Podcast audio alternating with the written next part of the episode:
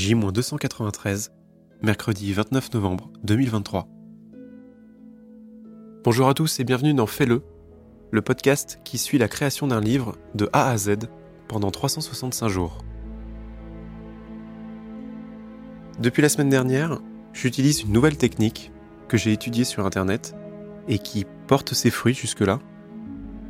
Cette technique s'appelle le journaling et consiste à écrire tous les jours dans un carnet de notes.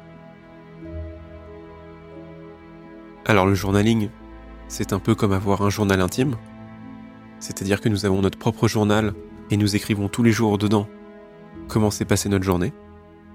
Mais dans la technique que j'utilise, il y a quelque chose de différent par rapport au journal intime. C'est-à-dire qu'au lieu de raconter juste les faits qui se sont passés dans ma journée, je vais plutôt exprimer tous mes sentiments, qu'ils soient bons ou très mauvais, et je vais essayer de les écrire dans différents styles pour pouvoir améliorer mon écriture et surtout commencer à m'exercer pour préparer la création de mon roman. Comme vous le savez, je n'ai pas encore commencé à écrire.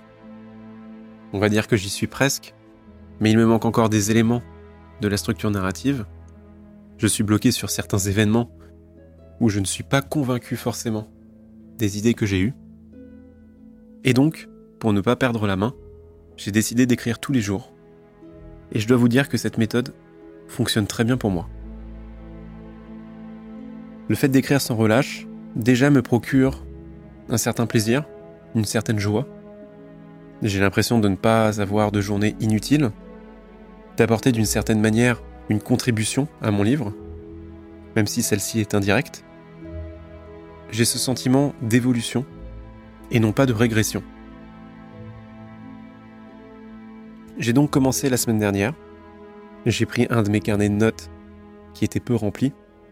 Et un matin, j'ai commencé à décrire ce qu'il s'était passé la veille, mais surtout les sentiments que j'ai pu avoir, mes émotions, mes envies, mes joies, mes peines. Donc décrire mes états et en même temps réfléchir sur pourquoi je les ai eus et comment faire pour les éradiquer ou au contraire les maintenir dans ma vie. Je trouve que cette technique a une vertu formidable.